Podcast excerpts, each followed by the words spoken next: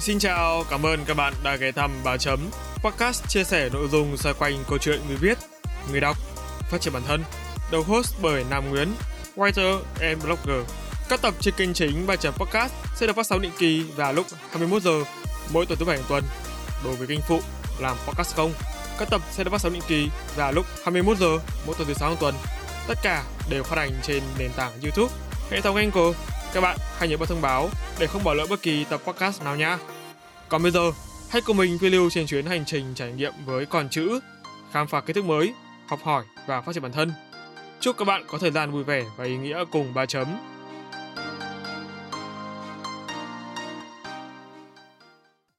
Xin chào, chào mừng các bạn đã quay trở lại ba chấm podcast trong một tập solo hiếm hoi xuyên suốt các buổi interview vừa rồi. Các bạn nghĩ sao về Halloween và những sự kiện xoay quanh nó? Các bạn có tò mò về nguồn gốc ra đời, sự thật xoay quanh ngày lễ rùng rợn nhất trong năm này hay không?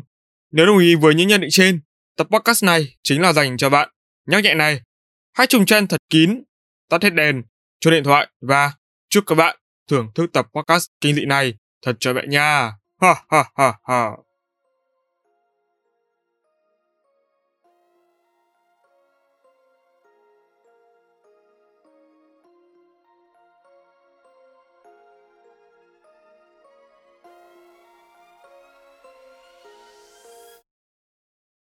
Đầu tiên, chúng ta cần phân biệt ngày Halloween và Day of the Dead, một lễ hội người chết của Mexico. Về Halloween, nguồn gốc Ngày Halloween, đây là lễ hội có xuất xứ từ Thiên Chúa Giáo. Lễ hội này bắt nguồn từ Samhain, một ngày lễ của người cổ đại Celtic sinh sống cách đây 2.000 năm, nay thuộc khu vực Ireland, Vương quốc Anh và miền Bắc nước Pháp. Halloween là từ viết tắt của On Hallows Eve, buổi tối lễ chư thánh, được tổ chức hàng năm vào ngày 31 tháng 10. Halloween được ra đời vào cuối mùa hè, thời điểm người Celtic ăn mừng cho một vụ mùa bội thu. Đồng thời, sự chuyển giao sang mùa đông lạnh giá ngay sau đó thường gắn liền với cái chết của người Celtic. Chính vì thế, người Celtic tin rằng vào đêm trước thềm năm mới, ranh giới giữa thế giới của người sống và người chết trở nên mờ nhạt. Đó cũng là lý do vì sao đêm ngày 31 tháng 10 họ tổ chức Samhain thời điểm được tin rằng những hồn ma của người đã chết quay trở lại trái đất. Weiss vào thế kỷ thứ 8, giáo hoàng Gregory III đã chỉ định rằng ngày 1 tháng 11 là thời điểm để tôn vinh tất cả các vị thánh, còn được gọi là All Saints Day. Chẳng bao lâu, All Saints Day kết hợp với một số truyền thống của Samhain và All Hallows Eve hay còn biết đến là Halloween được ra đời. Người Celtic cho rằng sự hiện diện của các linh hồn ở thế giới khác khiến các thầy tu dễ dàng đưa ra dự đoán về tương lai. Đối với một dân tộc hoàn toàn phụ thuộc vào tự nhiên, thì những lời tiên tri này là nguồn an ủi quan trọng trong suốt mùa đông dài tăm tối của họ. Như để trấn an tinh thần, các thầy tu đã cho đốt lửa và hiến tế vật nuôi cho các vị thần. Trong buổi lễ tế, người Celtic thường mặc trang phục bao gồm đầu, da động vật và cố gắng truyền đạt cho nhau những vận may. Lễ hội Halloween là kết quả của sự biến đổi trong hàng thế kỷ. Song giờ đây, các lễ trong lễ hội Halloween không còn mang ý nghĩa tôn giáo mà mọi người đều coi đó là một lễ hội vui chơi với những quả táo pomona, mèo đen, thây ma, bộ xương hay đơn thuần chỉ là ngày lễ hóa trang sao cho càng giống ma quỷ, ma cà rồng và thổi phồng nỗi lo sợ về cái chết và những hiện tượng ma quái không thể giải thích. Thứ hai, truyền thuyết về lễ hội Halloween, Jack O'Lantern. Theo truyền thuyết của Ireland, thì từ ngữ Jack O'Lantern đến từ một người có tên là Jack. Jack là một chàng thiếu niên đã chết nhưng linh hồn không được phép lên thiên đàng. Vì lúc còn sống, anh ta vốn là một người tham lam, bùn xỉn, thường cất giấu tiền bạc, keo kiệt và không hề bố thí cho ai một chút gì. Thế nhưng anh ta lại không thể xuống địa ngục vì lúc còn sống, anh đã từng chơi đùa với ma quỷ nên quỷ không bắt anh. Chuyện kể rằng, trước đó có con quỷ đến quấy phá một vùng dân cư người dân đến cầu cứu các vị tu sĩ đem các vật thánh đến yểm và khóa các cửa ra vào. Nhờ vậy, con quỷ bị bắt, Jack nhận ra đó là con quỷ thường vui đùa với mình và Jack đã tìm cách để gỡ vật yểm ma quỷ, mở đường cho quỷ chạy thoát. Để đề đơn cứu mạng, quỷ hứa với Jack là sẽ không bắt hồn Jack về địa ngục. Do đó, khi mà Jack chết vì một tai nạn, linh hồn của Jack bị thiên đường từ chối. Jack liền tìm đến địa ngục, nhưng quỷ không cho vào vì lời hứa trước đây. Thấy Jack lạnh lùng khổ sở. Quỷ bè lấy một ít than hồng ở địa ngục, bỏ vào trong ruột một quả bí ngô và đưa cho Jack để sưởi ấm trên đường trở lại trần gian. Để cho không khí thông vào nuôi lửa, Jack phải đục thủng quả bí ngô và ánh lửa từ trong đã chiếu ra, soi sáng nẻo đường lang thang của Jack. Kể từ đây, một trong những truyền thuyết với hình ảnh quả bí ngô bị đục khoét được ra đời. Ý nghĩa của lễ hội Halloween thông qua truyền thuyết Jack O'Lantern. Thứ nhất, ý nghĩa về giáo dục. Hành động và cuộc đời của Jack đã trở thành những kinh nghiệm để tuổi trẻ rút ra một bài học làm người. Đó là sống thì không nên tham lam, bùn xỉn, keo kiệt, phải có lòng bác ái, từ bi, biết giúp đỡ kẻ khó khăn, không nên chơi đùa với ma quỷ. Ma quỷ hiểu tiếng nghĩa bóng là những trò lừa lọc, đe dọa làm cho người khác sợ hãi, những việc làm tinh quái do trí thông minh và tưởng tượng của tuổi trẻ sáng tạo có khi làm hại đến con người, xã hội. Chơi đùa, giao du với ma quỷ sẽ dễ bị cám dỗ đi vào đường tối tăm và tội lỗi.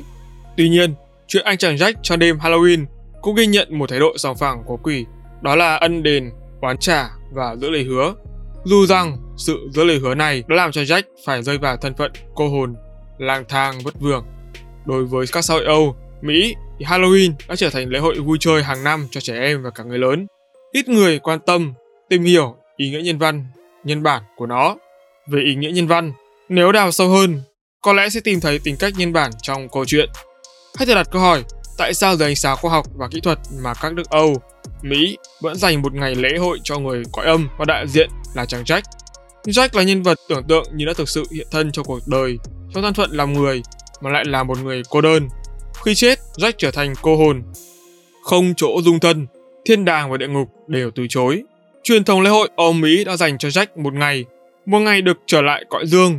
Trong ngày đó, Jack có thể sống và vui chơi thoải mái vì những người sống đã hóa trang thành ma quỷ để linh hồn của Jack có chỗ trà trộn và cho đỡ thấy cô đơn. Đây là ý nghĩa nhân bản của lễ hội Halloween. Với ý nghĩa như vậy, ngày lễ Halloween vào rằm tháng 7 âm lịch của các nước phương Đông có thể được xem như là ngày cõi âm, dương, hội ngộ trong niềm thương cảm bao la. Thứ ba, biểu tượng của lễ hội Halloween. Theo thời gian, biểu tượng liên quan đến Halloween ngày càng trở nên phong phú. Ví dụ, củ cải giống khoét hình mặt quỷ thành những chiếc đèn lồng. Bên trong cắm một cây nến như là một cách để ghi nhớ các linh hồn đang phải chịu tội. Củ cải có truyền thống được sử dụng ở Ireland và Scotland tại Halloween. Những người nhập cư Bắc Mỹ đã sử dụng bí ngô, loại quả họ có sẵn và có kích cỡ lớn hơn, giúp việc khắc chúng dễ dàng hơn so với củ cải. Truyền thống chạm khắc bí ngô đã được ghi lại vào năm 1837 và liên quan đến thời gian thu hoạch loại quả này trong năm. Tuy nhiên thì nó chỉ trở nên quen thuộc hơn với lễ Halloween cho đến cuối thế kỷ 19. Fest vào những năm 1920, 1930, Halloween đã trở thành một ngày lễ thế tục nhưng vẫn lấy cộng đồng làm trung tâm với các cuộc diễu hành và tiệc Halloween trên toàn thị trấn là một trò giải trí nổi bật. Bất chấp những nỗ lực của nhiều trường học, cộng đồng, sự phá hoại bắt đầu xảy ra ở một số lễ kỷ niệm ở nhiều cộng đồng trong thời gian này. Vào những năm 1950, các lãnh đạo thị trấn đã thành công trong việc hạn chế sự phá hoại và Halloween, phát triển nó thành một ngày lễ chủ yếu hướng đến giới trẻ. Do số lượng trẻ nhỏ cao trong thời kỳ bùng nổ trẻ sơ sinh những năm 50, các đảng phái đã chuyển từ các trung tâm dân sự, thị trấn và lớp học hoặc nhà, nơi mà họ có thể dễ dàng được chấp nhận. Ngày nay, người Mỹ chi tiêu ước tính khoảng 6 tỷ đô la mỗi năm cho Halloween, khiến đây là ngày lễ thương mại lớn thứ hai của đất nước sau ngày lễ Giáng sinh. Thứ tư, những bộ phim nổi tiếng của ngày lễ Halloween. Đầu tiên, hãy kể đến Coco. Lấy cảm hứng từ bộ phim Tổ chức bóng ma thuộc series Điều viên 007 năm 2015, thành phố Mexico đã tổ chức cuộc diễu hành lần đầu tiên cho lễ hội người chết vào năm 2016. Sau đến năm 2017, quy mô cuộc diễu hành lan truyền sang cả một thành phố lớn khác của Hoa Kỳ bao gồm Chicago, Los Angeles, San Antonio. Cũng trong tháng 11 năm đó, thì Disney và Pixar đã phát hành bom tấn hoạt hình ăn khách Coco với tổng kinh phí lên đến 175 triệu đô la. Thứ hai là phim Halloween. Nói đến thành công về mặt thương mại thì những bộ phim Halloween rùng rợn có một lịch sử lâu đời đã trở thành hit của phóng vé và danh sách các bộ phim Halloween kinh điển bao gồm Halloween phiên bản gốc năm 1978 của đạo diễn John Carpenter có sự tham gia của Donald Pleasence, Nick Castle, Jamie Lee Curtis và Tony Moran. Trong Halloween, một cậu bé tên là Michael Meyer đã giết chết em gái 17 tuổi của mình và phải ngồi tù, chỉ để trốn thoát khi còn là một thiếu niên và đêm Halloween tìm kiếm ngôi nhà cũ của mình trong một mục tiêu mới.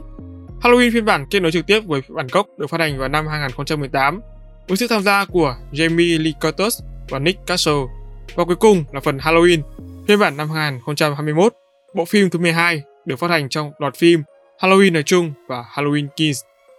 Halloween được coi là bộ phim kinh dị kinh điển với phần nhạc nền ma quái, đã truyền cảm hứng cho những bộ phim giết người mang tính biểu tượng khác như Scream và Friday the 13 cho đến những bộ phim Halloween thân thiện hơn với gia đình bao gồm Hocus Pocus, Nightmare Before Christmas and Beat Joy. Bộ phim tiếp theo, The Amityville Horror. Vào ngày 13 tháng 11 năm 1974, Ronald Bush, 23 tuổi, đã sát hại cả gia đình trong giấc ngủ của họ. Một năm sau, gia đình Lutz mua căn nhà ở Amityville, New York, nơi những sự kiện kinh hoàng đã diễn ra. Georgie và Casilus sau đó đã tuyên bố họ đã trải qua những hiện tượng kỳ bí gây sốc ở trong ngôi nhà có những chiếc nhườn màu xanh là cây chảy ra từ tường. Một sinh vật có đôi mắt đỏ và nhiều thành viên trong gia đình đang bay trên giường của họ. Những tuyên bố này xuất hiện trong cuốn sách năm 1977 của John Anson, The Amityville Horror. Cuốn sách này đã truyền cảm hứng cho bộ phim cùng tên sản xuất vào năm 1979 và truyền cảm hứng cho rất nhiều những bộ phim khác. Thứ năm, một số sự kiện lật gần ngày lễ Halloween. Thứ nhất, đó là sự kiện Marie Shelley mang trái tim người chồng đã chết của mình. Tác giả của Frankenstein, Marie Shelley, nổi tiếng thế giới với tác phẩm viễn tưởng đáng sợ. Nhưng ít ai biết được rằng bà có một bí mật đen tối của riêng mình. Chồng của Shelley, Percy đã chết đuối ở tuổi 29 khi thuyền của anh ấy gặp bão vào tháng 7 năm 1822. Thi thể của Percy và các tiền thủ đồng nghiệp được tìm thấy trong 10 ngày sau đó. Percy Shelley và những người khác đã được hỏa táng, nhưng mà trái tim của Saleh thì lại không cháy có lẽ là do một căn bệnh lao trước đó trong cuộc đời này, Marie Saleh cuối cùng đã nắm quyền sở hữu trái tim của người chồng quá cố và được cho là đã mang nó trong một chiếc túi lụa.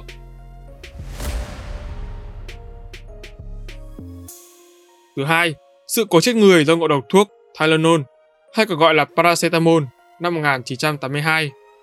Vào năm 1982, có 7 cái chết kinh hoàng đã diễn ra tại Chicago thuộc nước Mỹ. Sự việc được cho là có liên quan đến Tylenol hay còn gọi là thuốc paracetamol, một loại thuốc giảm đau phổ biến. Vào ngày thứ Tư, ngày 29 tháng 9 năm 1982, có một nữ sinh tên là Mary Kellerman, 12 tuổi, thức dậy trong trạng thái sổ mũi và đau đầu. Cha mẹ của Mary khuyên cô lên ở nhà, đồng thời sau đó mua Tylenol cho cô uống. Dennis Kellerman, bố của Mary nhớ lại. Tôi nghe tiếng Mary nói còn mình sẽ đi tắm. Tôi nghe thấy tiếng đóng cửa và tiếp ngay sau đó, dường như có thứ gì đó đã rơi xuống. Tôi vội chạy đến cửa phòng tắm Tôi hỏi lớn, Mary, có vẫn ổn chứ? Nhưng không có bất kỳ phản hồi nào. Tôi tiếp tục gọi thêm hai, ba lần nữa, nhưng vẫn không có hồi âm. Cuối cùng, tôi quyết định mở cửa phòng tắm và một cảnh tượng kinh hoàng đã xảy ra. Cô con gái nhỏ của tôi đang nằm bất tỉnh giữa sàn nhà trong bộ đồ ngủ. Sau cùng thì kết quả được đưa ra. Mary được cho là đã chết tại bệnh viện mà không rõ nguyên nhân. Cái chết của Mary Carmen chỉ là một trong số 7 cái chết không rõ nguyên nhân thời điểm đó. Vài giờ sau, tại một vùng ngoại ô gần Chicago, một nhân viên bưu điện 27 tuổi tên là Adam Janus được cho là đã nghỉ phép do bị ốm. Sau bữa trưa, anh phàn nàn với vợ về cơn đau đầu và uống hai viên Tylenol. Giống như Mary, Adam gục xuống sàn gần như ngay lập tức và không thể hồi sức. Các nhân viên y tế cho rằng đây là một cơn đau tim. Người thân của Adam Janus chạy đến nhà để an ủi người vợ đau buồn của anh, không chịu nổi sự đau lòng trước sự lây đột ngột của Adam. Em trai và chị dâu của anh ấy cũng đã xin một ít Tylenol về để uống và họ chính là những người chết tiếp theo. Ba cái chết còn lại lần lượt thuộc về một bà mẹ bốn con. Trong đó đang mang thai một đứa trẻ sơ sinh một tuần tuổi. Một người 31 tuổi khỏe mạnh bỗng dưng gục tại chỗ ngay tại nơi làm việc. Nạn nhân cuối cùng là một tiếp viên hàng không được tìm thấy đã chết trong căn hộ của cô ấy với một chai Tylenol đã mở nắp trên quầy phòng tắm. Như vậy là chỉ trong 2 ngày, từ ngày 29 đến 30 tháng 9 đã có 7 chết liên quan đến ngộ độc Tylenol, biến năm 1982 trở thành một trong những năm Halloween đen tối nhất trong lịch sử nước Mỹ các nhà điều tra và chuyên gia độc chất đã nhanh chóng vào cuộc và xác định được nguyên nhân gây ra những cái chết thảm thương là do viên thuốc Tylenol đã bị làm giả. Có một kẻ nào đó đã tráo đổi các viên thuốc giảm đau bằng liều kali cyanur gây chết người. Các vụ chết người liên quan đến thuốc giảm đau Tylenol năm 1982 đã nhanh chóng làm rung chuyển cả nước Mỹ. 7 cái chết là tựa đề giật cân hàng đầu trên mọi tờ báo lớn vào ngày 1 tháng 10, ngay trước thời điểm chính thức bắt đầu mùa lễ Halloween. Cần phải nói thêm, trong nhiều thập kỷ trước thì người Mỹ đã được nghe kể về những câu chuyện rùng rợn như bữa ăn Halloween được cho là có lưỡi dao cạo và thuốc diệt chuột gió bên trong. Nhưng với những vụ giết người liên quan đến Tylenol đã đẩy nỗi lo sợ về việc chết chắc lên một tầm cao mới. Chính vì thế, nó khiến cho các thành phố, thị trấn trên khắp đất nước Mỹ phải hủy bỏ lễ hội Halloween trong năm 1982. Rất nhanh chóng thì đợt thu hồi sản phẩm Tylenol lớn nhất lịch sử nước Mỹ đã diễn ra. Ngay lập tức, 31 triệu chai Tylenol đã được thu hồi khỏi các kệ hàng của nhà thuốc, cửa hiệu tạp hóa. Một số chai khác ở khu vực Chicago được phát hiện là có chứa cyanua, nhưng rất may là không ai chết tiếp theo đó. Chính phủ liên bang cũng vào cuộc, Quốc hội thông qua đạo luật chống giả mạo của liên bang. Đạo luật này lên đến 20 năm tù cho bất kỳ ai phát hiện ra thuốc bị làm giả mạo, thực phẩm hoặc hàng tiêu dùng khác và cơ quan quản lý thực phẩm và dược phẩm FDA đã thông qua các quy định mới yêu cầu các nhà sản xuất thuốc phải đóng gói các loại thuốc như Tylenol trong các chai mới chống giả mạo. Từ Tylenol, sự lo lắng chuyển từ thuốc độc sang kẹo độc.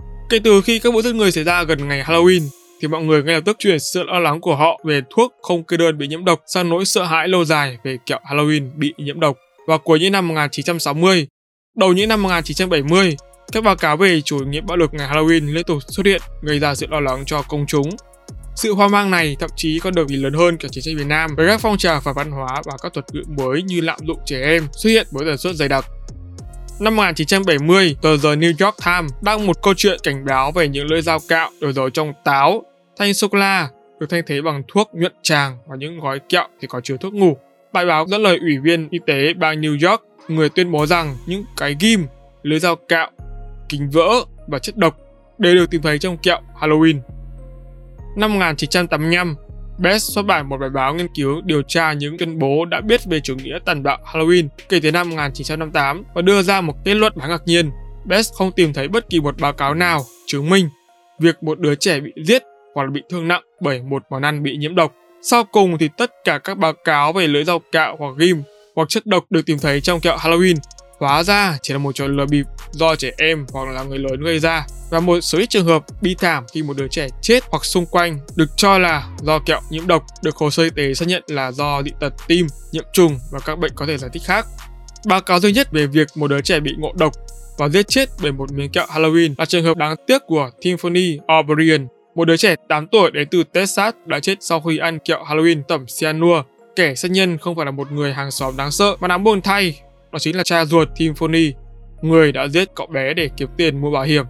Người cha sau đó đã bị kết án và đưa ra mức án tử hình. Tại sao mèo đen có liên quan đến Halloween và sự xui xẻo? Nguồn gốc mê tín dị đoan của mèo đen Mối liên hệ giữa con người và mèo có thể bắt nguồn từ một số nền văn minh sớm nhất trên thế giới. Đáng chú ý nhất là Ai Cập cổ đại, nơi mèo được coi là biểu tượng thần thánh. Mèo cũng xuất hiện trong thần thoại Hy Lạp cụ thể là Hykes, nữ thần ma thuật, phù thủy, mặt trăng và phép thuật phù thủy được miêu tả là mèo vừa là vật nuôi, vừa là vật quen thuộc, một sinh vật siêu nhiên hỗ trợ phù thủy theo văn hóa dân gian của châu Âu. Các tài liệu ghi chép liên kết mèo đen với điều huyền bí từ thế kỷ 13, khi một tài liệu chính thức của nhà thờ có tên là Vos in e. Rama được giáo hoàng Gregory IX ban hành vào ngày 13 tháng 6 năm 1233. Trong đó, Mèo đen được tuyên bố là hiện thân của Satan. Leila Morgan White, tác giả của Black Cat Tale, True Tales and Inspiring Image cho biết, sắc lệnh đánh dấu sự khởi đầu của các cuộc sa lồng dị giáo hoặc phù thủy do nhà thờ trừng phạt ban đầu nó được thiết kế để ngăn chặn sự sùng bái ngày càng tăng cao của người Lucifer ở Đức, nhưng sau đó nó lan rộng khắp châu Âu. Daniel Campora, phó giáo sư văn học và ngôn ngữ Anh tại Đại học Toledo cho biết nỗi sợ hãi xung quanh mèo đen và mối liên hệ của chúng với phù thủy đã tràn qua đại tây dương nhờ sự hỗ trợ của những người thực dân thánh giáo. Ông giải thích ý tưởng rằng các phù thủy có thể trở thành vật quen thuộc của họ có thể được phát triển từ những người bị buộc tội là phù thủy nuôi mèo là vật nuôi. Mèo bị đổ lỗi vì đã làm lây lan bệnh dịch. Trong suốt thời Trung Cổ thì việc mèo bị giết không phải là chuyện hiếm khi mà chúng liên kết với ma quỷ. Comparat nói, một số người thậm chí còn đổ lỗi cho mèo vì đã lây lan bệnh dịch hạch và lấy đó làm lý do khác để loại bỏ chúng. Tuy nhiên thì nhận định này được cho là thiếu cơ sở. Coppola giải thích, trong một tình huống trời chiều đặc biệt kỳ lạ, việc giết hại những con mèo đã giúp thúc đẩy sự lây lan của bệnh dịch. Với việc giảm số lượng mèo để kiểm soát quần thể gặm nhấm, tức là chuột đó, dịch bệnh đã lây lan nhanh chóng ngay sau đó. Mèo đen bằng con đường là một điểm xấu.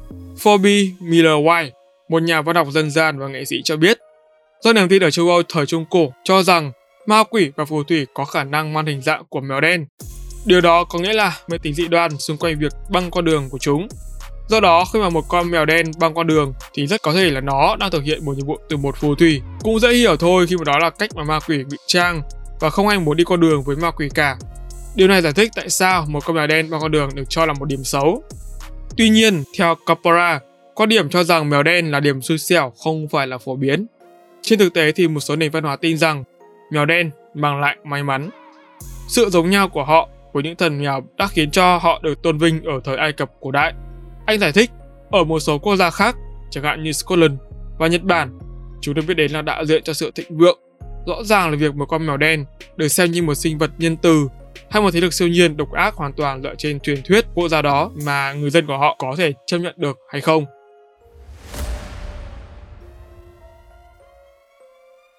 Lễ hội Halloween trên thế giới được tổ chức như thế nào?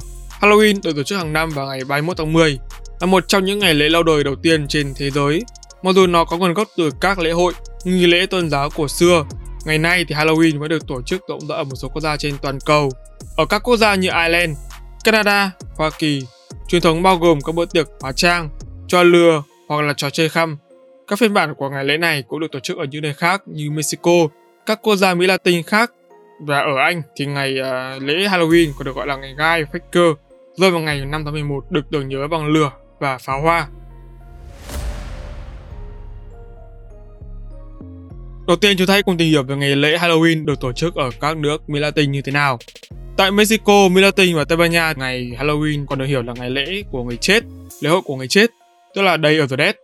Nó diễn ra vào ngày mùng 2 tháng 11 được kỷ niệm với lễ kỷ niệm kéo dài 3 ngày bắt đầu từ 31 tháng 10 đến ngày 2 tháng 11. Lễ kỷ niệm được thiết kế để tôn vinh những người đã chết, bởi người ta tin rằng trở về ngôi nhà trần gian của họ vào ngày Halloween thì nhiều gia đình đã xây bàn thờ người chết trong nhà để tỏ lòng thành kính với những người thân đã khuất và trang trí bằng kẹo, hoa, ảnh, đồ ăn thức uống yêu thích của người đó. Thông thường thì người ta để sẵn một chậu rửa mặt và khăn tắm để linh hồn có thể tắm rửa trước khi nhập lễ. Và bạn có biết không thì lễ hội của người chết thường có bánh mì, kẹo, các loại thực phẩm khác có hình đầu lâu và bộ xương. Nến và hương được đốt lên để giúp người đã khuất tìm được đường trở về nhà. Người thân cũng dọn dẹp các khu mộ của các thành viên trong gia đình đã khuất. Điều này có thể bao gồm cắt tỉa cỏ dại, sửa chữa và sơn lại các ngôi mộ. Sau đó thì ngôi mộ được trang trí bằng hoa, vòng hoa hoặc là cột giấy. Ngày 2 tháng 11 thì người thân tập trung tại khu mộ đó để dã ngoại, hồi tưởng và một số cuộc tụ họp thậm chí còn bao gồm rượu tequila, ban nhạc mariachi đã được diễn ra. Tối ngày 5 tháng 11 thì những ngọn lửa được đốt lên khắp nước Anh, nỗ lực được đốt cháy pháo hoa được đốt lên. Mặc dù nó rơi vào cùng một khoảng thời gian và có một số truyền thống tương tự, nhưng mà cái lễ kỷ niệm này nó không liên quan nhiều đến Halloween hoặc là lễ hội Samhain của người Celtic cổ đại. Người Anh thì phần lớn đã ngừng tổ chức lễ Halloween khi cuộc cải cách tin lành của Martin Luther bắt đầu lan rộng vì những người theo tôn giáo mới không tin vào các vị thánh. Họ cũng không có lý do gì để kỷ niệm đêm trước ngày các thánh cả. Tuy nhiên thì nghi lễ mùa thu mới đã xuất hiện lễ hội ngày Guy Fawkes được tổ chức để tưởng nhớ vụ hành quyết kẻ phản bội khét tiếng người Anh Guy Fawkes. Ngày 5 tháng 11 năm 1606 thì Fawkes bị xử tử sau khi kết tội cố gắng làm nổ tung tòa nhà quốc hội của Anh. Fawkes là thành viên của một nhóm công giáo muốn loại bỏ vua James theo đạo tin lành khỏi quyền lực. Ngày Guy Fawkes bị hành quyết, thì có những ngọn lửa đầu tiên được gọi là lửa xương được thiết lập để đốt cháy các hình nộm và xương tượng trưng của giáo hoàng công giáo. Mãi đến hai thế kỷ sau thì hình nộm của giáo hoàng mới được thay thế bằng hình nộm của Guy Fawkes. Ngoài việc làm hình nộm để đốt trong đám cháy thì trẻ ở một số vùng của Anh cũng đi bộ trên đường mang theo hình nộm hoặc anh chàng và xin một xu cho anh ta. Mặc dù là chúng giữ tiền cho riêng mình. Điều này thì gần giống với tập quán là xin kẹo của người Mỹ. Ngày nay thì Guy Fawkes thậm chí còn được tổ chức bởi những người hành hương tại khu định cư đầu tiên ở Plymouth. Tuy nhiên thì khi quốc gia non trẻ này bắt đầu phát triển lịch sử của mình thì Guy Fawkes ít được tôn vinh hơn và cuối cùng thì nó đã bị thất truyền. Ở Ireland, Ireland, nơi bắt nguồn của Halloween, thì ngày này vẫn được tổ chức như nhiều nơi trên Hoa Kỳ. Ở các vùng nông thôn, những ngọn lửa được đốt lên như những ngày còn lại của người Celt trên khắp đất nước. Trẻ em được ăn mặc và dành buổi tối để chơi trò lừa bịp trong khu phố của chúng. Sau khi bị lừa thì hầu hết mọi người tham dự các bữa tiệc của hàng xóm và bạn bè. Tại các bữa tiệc thì nhiều trò chơi đã được chơi, bao gồm Snap Apple, một trò chơi trong đó một quả táo được treo trên dây, buộc vào khung cửa hoặc cây và người chơi phải cố gắng cắn quả táo đang treo Ngoài việc tìm kiếm táo thì các bậc cha mẹ thường sắp xếp các cuộc săn tìm kho báu với kẹo hoặc là bánh ngọt. Người Ireland cũng chơi những cái trò chơi liên quan đến thẻ bài và những thẻ bài đó được úp xuống bàn với kẹo hoặc là đồng xu bên dưới để những đứa trẻ chọn. Những câu chuyện ngày lễ Halloween Thứ nhất là câu chuyện tại sao phù thủy lại bay trên chổi. Phù thủy độc ác bay trên chổi ma thuật của mình có lẽ là một biểu tượng của lễ Halloween. Nhưng lịch sử thực sự đằng sau việc phù thủy đã kết hợp với một vận dụng hàng ngày như thế thì thật là không có gì để nói cả. Hình ảnh phù thủy xuất hiện sớm nhất là vào năm 1451 khi hai bức tranh minh họa trong bàn thảo của Le Chapin des Dames nhằm bảo vệ các quý cô của nhà thơ Pháp Martin Lefranc. Một liên hệ giữa phù thủy và cây trổi có thể có nguồn gốc từ một nghi lễ sinh sản của người ngoại giáo, trong đó thì người nông dân sẽ nhảy múa trên cột để khuyến khích sự phát triển cây trồng của họ. Câu chuyện thứ hai, tại sao ngôi nhà bị ma ám lại được mở ra trong thời kỳ đại suy thoái? Trong thời kỳ dẫn đến cuộc đại suy thoái thì Halloween đã trở thành thời điểm mà những người đàn ông trẻ tuổi có thể xả hơi và gây ra những trò nghịch ngợm. Đôi khi thì họ đã đi quá xa với trò chơi này. Năm 1933, các bậc cha mẹ đã hết sức phẫn nộ khi hàng trăm cậu thiếu niên lật nhà trên ô tô, cướp đổi cuộc điện thoại và thực hiện các hành vi phá hoại khác trên khắp đất nước. Mọi người bắt đầu gọi đây là năm Halloween đen tối, tương tự như cách họ gọi sự sụp đổ của thị trường chứng khoán 4 năm trước là thứ ba đen tối. Và thay vì cấm các ngày lễ thì nhiều người đã lại tổ chức hoạt động Halloween với những ngôi nhà ma ám để giữ cho những kẻ chơi khăm không chiếm đóng chúng. Câu chuyện thứ ba, bóng ma Abraham Lincoln trong Nhà Trắng. Trong nhiều năm thì các tổng thống, đệ nhất phu nhân, khách mời và các thành viên của nhân viên Nhà Trắng tuyên bố đã nhìn thấy Abraham Lincoln hoặc cảm thấy sự hiện diện của ông Grace Coolidge, vợ của Calvin Coolidge, tổng thống thứ 30, và là người đầu tiên báo cáo đã nhìn thấy hồn ma của Abraham Lincoln Cô nói rằng anh ấy đã đứng ở cửa sổ ở phòng bầu dục, hai tay chắp sau lưng, nhìn ra Potomac, có lẽ là vẫn còn nhìn thấy những chiến trường đẫm máu khi xưa. Những thợ săn bóng ma tuyên bố đã chụp thấy bóng ma ở trên phim. Vào thời kỳ hậu đội chiến khi nhiều người Mỹ quay cuồng vì mất mát, một nhiếp ảnh gia tên là William Mumler đã tuyên bố chụp được những bóng ma trên phim trong khi tự chụp chuyên dùng để thực hành. Một trong những bản in của Mumler xuất hiện hiện tượng quang phổ sai không thể giải thích được. Cảnh được chụp có vẻ như là có một bóng người đã đứng ở bên cạnh anh ấy. Một cô gái được cho là tạo ra từ ánh sáng.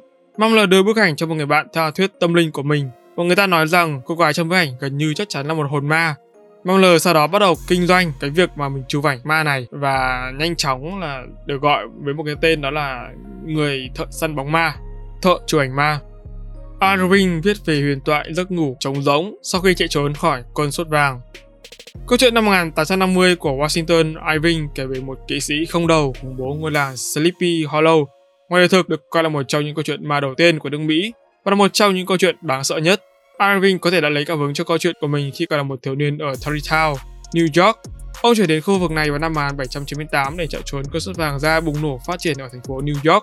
Câu chuyện của Irving diễn ra tại ngôi làng Sleepy Hollow ở New York. Một học sinh mới và thầy hiệu trưởng Ichabod Green bị truy đuổi bởi một kỵ sĩ không đầu. Trong câu chuyện, Irving kết hợp với các điểm thực tế và tên gia đình, một chút lịch sử chiến tranh cách mạng bằng trí tưởng tượng thuần túy để tạo nên một câu chuyện có sức thu hút.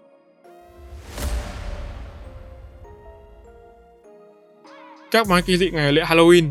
Đầu tiên phải kể đến là súp bí đỏ, thứ hai là kẹo táo, thứ ba là kẹo ngô, thứ tư là khoai tây nghiền qua canon, thứ năm là bánh linh hồn, thứ sáu là bánh mì bam break, thứ bảy là Bosty pancake.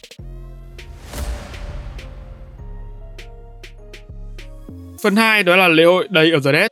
Nguồn gốc thì Day of the Dead là ngày của người chết hay còn gọi với một cái tên Mexico mà mình không tiện đọc tên ở đây là một lễ hội lớn của người Mexico được tổ chức trong 3 ngày liên tiếp từ ngày 31 tháng 10 cho đến mùng 2 tháng 11 hàng năm, trong khi Halloween chỉ được tổ chức trong một ngày duy nhất, là ngày 31 tháng 10. Theo truyền thống thì lễ hội của người chết được tổ chức chủ yếu ở các vùng nông thôn, bản địa của Mexico. Nhưng bắt đầu từ những năm 1980 thì nó được lan rộng ra các thành phố.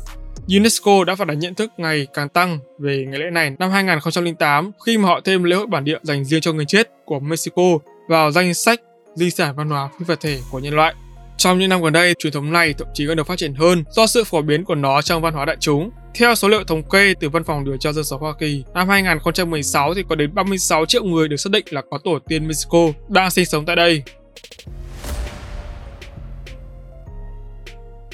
Theo truyền thống thì cổng thiên đàng sẽ được mở cửa vào đêm ngày 31 tháng 10 và linh hồn của những người đã chết có thể trở về với gia đình trong vòng 24 tiếng theo văn hóa bản địa thì người Mexico tin rằng cái chết chỉ là một giai đoạn trong sự liên tục vô biên của cuộc đời. Họ tồn tại ở một thế giới khác, trong ký ức của người ở lại và chỉ chết đi khi người trần gian quên hết ký ức về họ. Trải qua vô số thăng trầm thì đây là một số ít những lễ hội có nguồn gốc lâu đời từ cách đây hàng ngàn năm. Vào thời kỳ Mexico là thổ địa của Tây Ban Nha thì lễ hội này bị cấm bởi nó được cho là một nghi lễ ma quái của người dân bản địa. Tuy nhiên khi người Tây Ban Nha ra sức truyền đạo Công giáo thì một sự pha trộn tình hướng đã diễn ra tạo thành màu sắc của lễ hội người chết mà chúng ta thấy ngày nay. Lịch sử khoảng 3.000 năm của lễ hội này là minh chứng cho sự bất tử của nó và đây cũng là lễ hội nổi tiếng trên thế giới, mang đậm dấu ấn của người Mexico. Mặc dù là ngày lễ để tưởng nhớ người đã khuất giống như lễ hội Halloween, nhưng mà nó lại mang ý nghĩa hoàn toàn khác và một nguồn gốc hoàn toàn khác. Nếu so sánh với Halloween thì Day of the Dead chỉ là ngày lễ hội có khuôn khổ nhỏ hơn và mang đậm chất Latin, bởi đây là ngày lễ được tổ chức ở tất cả các nước Mỹ Latin và các nước nói tiếng Tây Ban Nha. Các biểu tượng nổi bật nhất liên quan đến lễ hội của người chết bao gồm Caracas là bộ xương, Calaveras là đầu lâu. Vào thế kỷ 20 thì có một nhà in kiêm họa dị tranh biếm họa đã đồng ghép những bộ xương vào tác phẩm nghệ thuật của mình để chế nhạo các chính trị gia và bình luận về chính trị cách mạng. Tác phẩm nổi tiếng nhất của ông là La Calavera Catina hay là Elegant School có hình một bộ xương phụ nữ được trang điểm và mặc những bộ quần áo sang trọng. Bản khắc năm 1910 được dự định như một tuyên bố về việc người Mexico chấp nhận thời trang châu Âu dựa trên di sản và truyền thống của riêng họ. La Caravera Cachina sau đó được coi là một biểu tượng của ngày của người chết để dễ dàng nhận biết. Trong các lễ hội của người chết đương đại thì mọi người thường đeo mặt nạ, đầu lâu và ăn kẹo thường được đúc thành hình đầu lâu. Hộp sọ được làm bằng đường và sô cô la với đủ hình dáng, màu sắc khác nhau. Đây là một trong những sản phẩm đặc trưng của lễ hội này. Nhiều gia đình đã tự làm hộp sọ thay vì mua. Họ khắc tên của người đã khuất lên trên đó rồi đặt lên bàn thờ. Phía bản gốc của hộp sọ là bằng đường nhưng ngày nay thì người ta biến tàu nó thành sô cô la hoặc là bánh quy. Ngoài ra thì một trong những món ăn phổ biến khác cho lễ hội của người chết có tên là pan de muerto, lịch ra tiếng Việt là bánh mì tinh thần. Đây là món ăn chính truyền thống cho lễ hội của người chết Mexico. Chiếc bánh có hình dạng tròn, được làm từ bột ngô trộn với gia vị là caca hoặc là trái cây, tùy khẩu vị. Sau đó thì nó được phủ lên một lớp đường và trang trí kèm theo hình khúc xương bên trên với hộp sọ ở giữa. Thứ hai đó là một số hoạt động trong lễ hội của người chết. Thứ nhất đó là trang trí bàn thờ. Thông thường thì các thành viên cho gia đình chuẩn bị cho lễ hội trước vài ngày. Họ trang trí bàn thờ vô cùng cẩn thận, bởi đây được coi là nơi các linh hồn sẽ trở về với gia đình. Bàn thờ được trang trí với hai gam màu là cam và tím, được xếp đầy hoa, quả và nến. Hoa được được sử dụng là hoa cúc vạn thọ, với từng cánh hoa cúc được trải dài từ bàn thờ đến ngôi mộ để dẫn lối cho linh hồn trở về. Ngoài ra trong bàn thờ còn chuẩn bị poke, một loại nước lên men và antole, loại thức uống làm từ bột ngô vani, sô cô la để người chết trở về không bị khát sau một chuyến đi dài. Di ảnh của người đã mất được đặt trang trọng với vật dụng cá nhân và đồ chơi nếu là trẻ con. Ngoài ra thì những giải giấy đục lỗ như màu sắc cũng được đưa vào trang trí. Giấy đục lỗ là nghệ thuật dân gian nổi tiếng của người Mexico. Những giải giấy nhiều màu này bay phấp phới tượng trưng cho những cơn gió hoặc gợi nhắc về sự mong manh của đời người.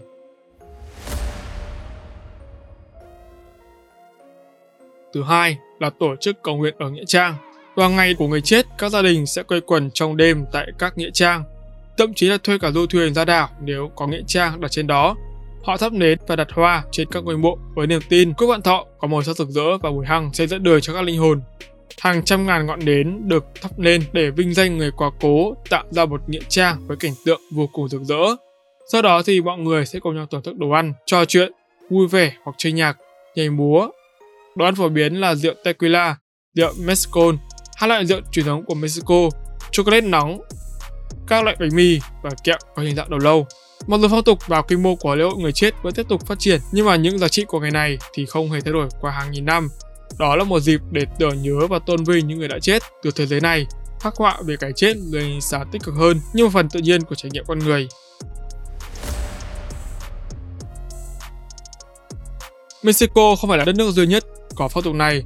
Nhiều quốc gia Mỹ Latin khác như Colombia, Ecuador, Honduras, El Salvador, Nicaragua, Peru, Venezuela, vân và vân đều có cách riêng để chào đón những người thân đã qua đời.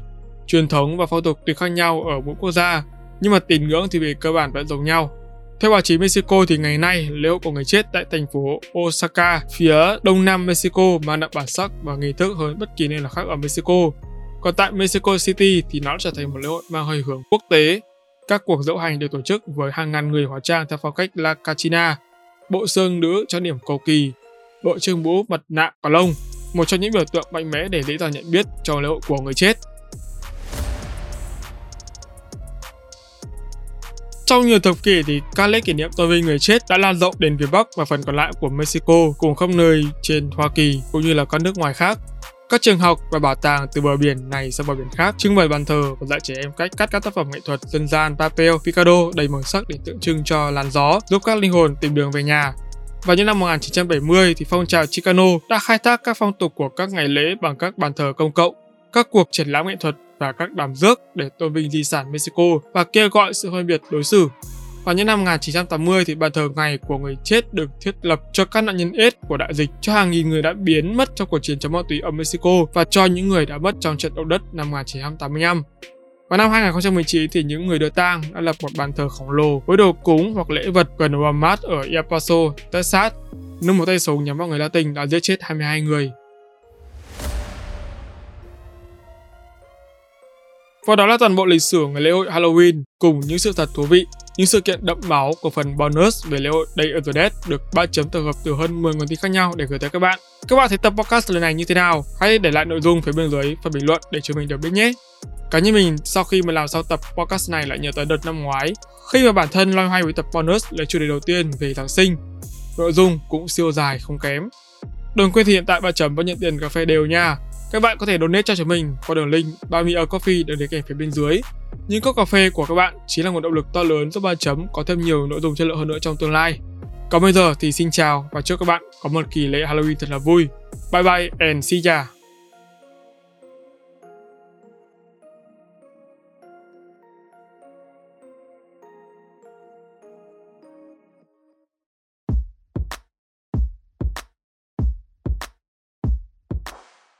Cảm ơn các bạn đã lắng nghe bài chấm podcast.